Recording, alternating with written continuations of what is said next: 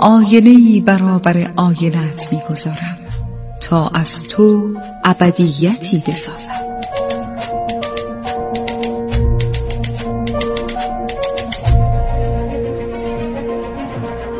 تالار آینه.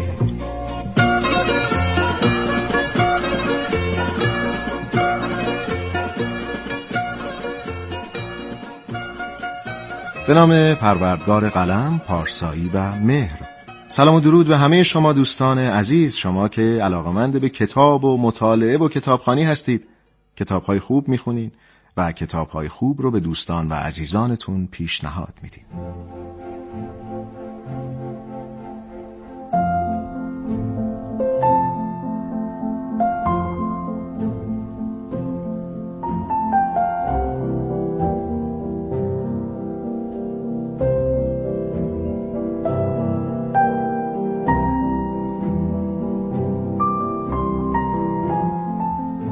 دوستان عزیزم، من شهاب شهرزاد هستم، با افتخار فروتن یک بار دیگه در پیشگاه شما با برنامه تالار آینه تا یک بار دیگه با شما درباره یک کتاب خوب دیگه حرف بزنیم.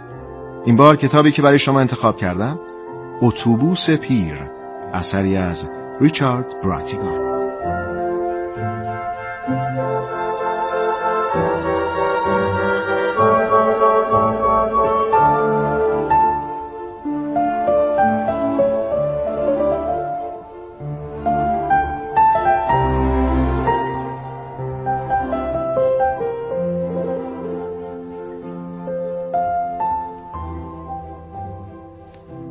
ریچارد گری براتیگان نویسنده و شاعر امریکاییه که در سال 1935 در واشنگتن متولد شد و از دوره نوجوانی نوشتن رو آغاز کرد.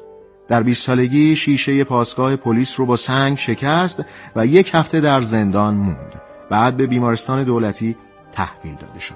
به تشخیص پزشکان به دلیل ابتلا به جنون جوانی پارانویدی در بیمارستان تحت شوک درمانی قرار گرفت.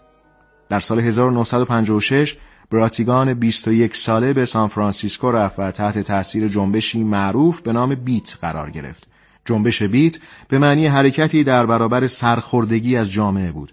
هنرمند در کافی شاپ ها و رستوران ها جمع می شدن و شعر می خوندن و بحث می کردن. اونها در برابر نظام های خشک و خشن جامعه مقاومت می کردن و با پوشیدن لباس های مندرس و از مد افتاده و رفتار و گفتار غیر متعارف بیزاری خودشون رو از جامعه نشون می دادن. اونا سعی می‌کردن شعر رو از قوانین خشک آزاد کنن و اون رو به خیابون‌ها و بین مردم بکشونن. براتیگان در همین دوران اولین مجموعه شعر خودش رو منتشر کرد و در سال 1961 همراه همسر و دخترش به آیداهو، ایالتی در غرب امریکا رفت و زندگی در چادر در کنار رودخانه‌های پر از قزل‌آلای اونجا رو تجربه کرد. در همین روزگار بود که رمان مشهور سید قزل‌آلا در امریکا رو نوشت. استقبال از این رمان براتیگان رو که در فقر مطلق به سر می برد از نظر مالی نجات داد. بعدتر براتیگان کتابی با سرنامه لطفاً این کتاب را بکارید چاپ کرد که شامل 8 شعر بود، اما همراه هر شعر یک بسته بذر باز نشده هم وجود داشت، مجموعه‌ای که حالا نزد مجموعه داران چندین هزار دلار خرید و فروش میشه. در رویای بابل یک زن بدبخت سخت جنین، پس باد همه چیز را با خود نخواهد برد، برخی از رمان‌های براتیگان محسوب میشن. اتوبوس پیر که مجموعه داستان کوتاه و پادشاهی دوم، دری لولا شده به فراموشی و لطفاً این کتاب را بکارید مجموعه شعرهای براتیگانه. در سال 1984 دوستان براتیگان از غیبت چند روزه او نگران میشن و در نهایت پلیس جسد او را در خونش در شمال کالیفرنیا پیدا میکنه. بر اساس اظهار نظر پزشکی قانونی، براتیگان ایستاده رو به دریا، پشت به پنجره، با یک تفنگ کالیبر 44 به شقیقه‌اش شلیک کرده بود. ریچارد براتیگان در زمان مرگ 49 سال داشت.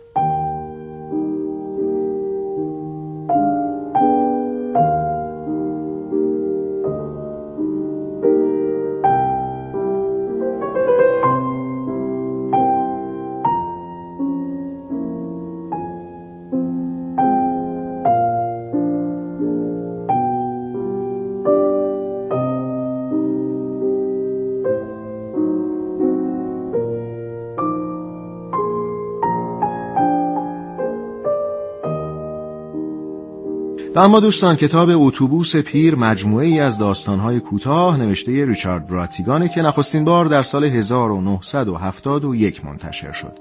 این اثر در بردارنده برخی از شاخصترین داستانهای کوتاه براتیگانه که اغلب اونها در واشنگتن و سان فرانسیسکو در اواخر دهه 1950 و اوایل دهه 1960 اتفاق میفته. داستانهای کوتاه اما پرمایه براتیگان که طیفی گسترده از تخیلات و ماجراهای مختلف رو شامل میشن، خواننده رو وارد دنیایی میکنن که در اون نگاه‌های گذرا و منحصر به فرد به زندگی عجیب انسان باعث میشه که داستانها و شخصیتها تا مدتها بعد از مطالعه اثر در ذهنش زنده و ملموس باقی بمونه. براتیگان واقعیت‌های هر روزه رو دستمایه آفرینش اثر خودش کرده. تشبیه و استعاره‌های عجیب و نامانوس رو با چنان تبحری به کار گرفته که خواننده اونها رو به راحتی قبول میکنه و داستان او رو به عنوان یک تجربه غیرعادی و غیرمنتظره میپذیره. شاید اون چیزی که نوشته‌های براتیگان رو دلنشین میکنه بیان ساده و گاهی حتی ساده لوحانه و نگاه معصومانش به واقعیت‌های روزمره باشه. او برای بیان این احساسات زبانی قوی، دقیق و در این حال بسیار ساده داره. تا اونجا که مجموعه‌ای از داستان‌های کوتاه او به عنوان متن آموزشی زبان انگلیسی در ژاپن منتشر شده. براتیگانی که در داستان‌های این اثر می‌بینیم، گاهی با نگاهی بچگانه و لحنی ساده از گذشته‌ها یاد می‌کنه و به نوعی خاطراتش رو از سفرها و دوستانش یاد ابتلایانه برای خواننده بازگو می‌کنه. اتوبوس پیر در واقع در سال 1970 با نام انتقام چمن منتشر شد. این کتاب مجموعی شلوغ و رنگارنگ از شخصیت و دو داستان کوتاهی که بین سالهای 1962 تا 1970 نوشته شده. داستانهای این مجموعه بسیار کوتاهند و براتیگان مثل همیشه داستانهاش رو از اتفاقات و صحنه‌های معمولی خانه و خیابان آفریده. داستانهایی حکایتدار درباره چیزهای بسیار معمولی که به روشی غیر معمولی تعریف میشن. نوگرایی و نوجویی رو در بسیاری از داستان‌های مجموعه می‌بینیم. هیچ یک از داستان‌های مجموعه بیشتر از 3-4 صفحه در یک مکان نمیمونه و براتیگان مثل بچه بازیگوشی این طرف و اون طرف میدوه و قصه‌های مختلف رو تعریف می‌کنه. از کودکی‌هاش، از ماهیگیری، از شکار آهو در جنگل‌های بارانی و زندگی در خیابان‌های فقیرنشین شهر. احساسات در این داستانها موج میزنه، احساسات شاد و شیرین، احساسات تلخ و غمگین. داستانها از نظر تصویرسازی بسیار قوی اند، تا جایی که بعضی از اونها صرفاً یک تابلوی نقاشی اند و بس. آدمهای داستان همه عجیب و غریبند و براتیگان خصوصیات عجیب اونها رو تا مرز کاریکاتور بزرگ میکنه و به خواننده نشان میده. تا اونجا که در دیار داستانهای براتیگان هیچ آدم عادی و معمولی پیدا نمیشه. اگر نوشته‌های براتیگان عجیب به نظر میرسن، برای اینه که خود او هم در هیچ نظام معین و متعارفی جای نمیگیره. راوی در بیشتر داستانهای این اثر یا اول شخص و یا سوم شخصه. علیرغم اینکه براتیگان از واقعیت‌ها مینویسه، اما هیچ کدوم از آدم‌های داستانش در جامعه وجود ندارن. از داستانهای او میشه یاد گرفت که چطور موضوعی ساده میتونه تبدیل به داستان بشه.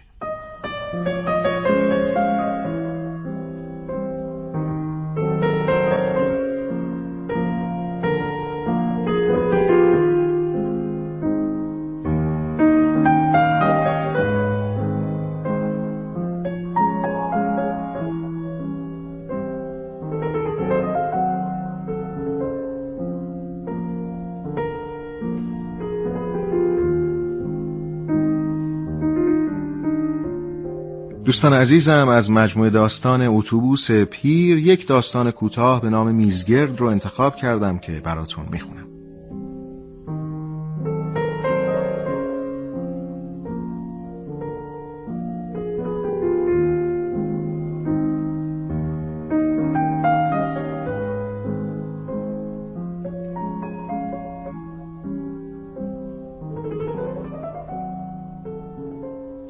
دارم با رادیوی نوعی که چند هفته پیش خریدم به یک میزگرد گوش میکنم. از این رادیوهای ترانزیستوری پلاستیکی سفید AM/FMه. خیلی به ندرت پیش میاد من چیز نوعی بخرم. به همین خاطر وقتی رفتم و از یک فروشگاه لوازم خانگی ایتالیایی این رادیو رو خریدم، اقتصادیاتم به کل غافلگیر شد. فروشنده آدم خیلی خوبی بود و میگفت تا حالا 4000 اندی از این رادیوها فروخته به ایتالیایی هایی که میخوان روی موج FM یک برنامه ایتالیایی گوش کنن. نمیدونم چرا اما این موضوع خیلی روی من تأثیر گذاشت. بیرم گرفت رادیو رو بخرم و این طور بود که اقتصادیات هم غافلگیر شد. $29.95. حالا دارم میزگرد رو گوش میکنم چون بیرون باران شدید میاد و کار بهتری سراغ ندارم که با گوش هام بکنم. وقتی به این رادیوی نو گوش میکنم یاد رادیوی نوی دیگری میافتم که مال قدیم ها بود. گمان میکنم 10-12 سالم بود و در مناطق شمال غرب زندگی میکردیم، اونجا که زمستانش یعنی همیشه باران و گل. از آن رادیوهای دهه 30 داشتیم که یک جعبه بزرگ مثل تابوت داشت و من از آن خیلی میترسیدم، برای اینکه بچه‌ها وقتی اساسی قدیمی رو میبینند یاد مرده ها میافتند و میترسند. وضع صدای رادیو حسابی خراب بود و گوش دادن به برنامه‌هایی که دوست داشتم هر روز سخت و سخت‌تر میشد. رادیو کارش از تعمیر و این حرف‌ها گذشته بود. از موجگیرش پوسته‌ای مونده بود که روی یک خط موج رقتبار گیر کرده بود و ولکن معامله هم نبود. خیلی وقت بود که رادیوی نو لازم داشتیم اما آه در بساط نداشتیم و پول ما نمی‌رسید. بالاخره توانستیم پول پیش یک رادیوی قسطی را جور کنیم و بعد از میان گل و شل راه افتادیم طرف رادیو فروشی محل. من بودم و مادرم و خواهرم و درست انگاری که وسط بهشت بودیم. آنقدر صدای رادیوهای آکبند را گوش کردیم که بالاخره دل یک دله کردیم و رادیویی را سرآخر خریدیم. اینقدر قشنگ بود که آدم ماتش می‌برد و یک جعبه چوبی ظریف هم داشت که بوی چوب‌های بهشت را می‌داد. از اون مدل‌های رومیزی بود و خیلی هم خوشگل. رادیو را برداشتیم و توی خیابان‌های گلی پیاده‌رو راه افتادیم طرف خانه. رادیو توی یک جعبه مقوایی بود و من باید می‌بردمش. احساس غرور می‌کردم. آن شب باد و باران زمستانی خانه را می‌لرزاند و من برنامه‌هایی را که دوست داشتم با رادیوی آکبند گوش می‌کردم. یکی از بهترین شب‌های عمرم بود. برنامه‌ها همه مثل الماس‌های صیقلی بودند و سم ضربه اسب‌ها مثل نگین انگشتر برق می‌زد.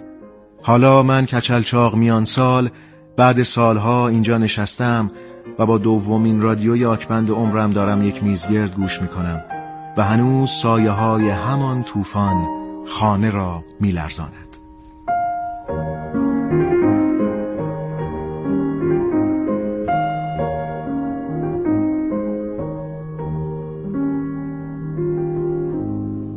سپاسگزارم دوستان عزیز از اینکه تا لحظه پایانی همراه بودید با تالار آینه.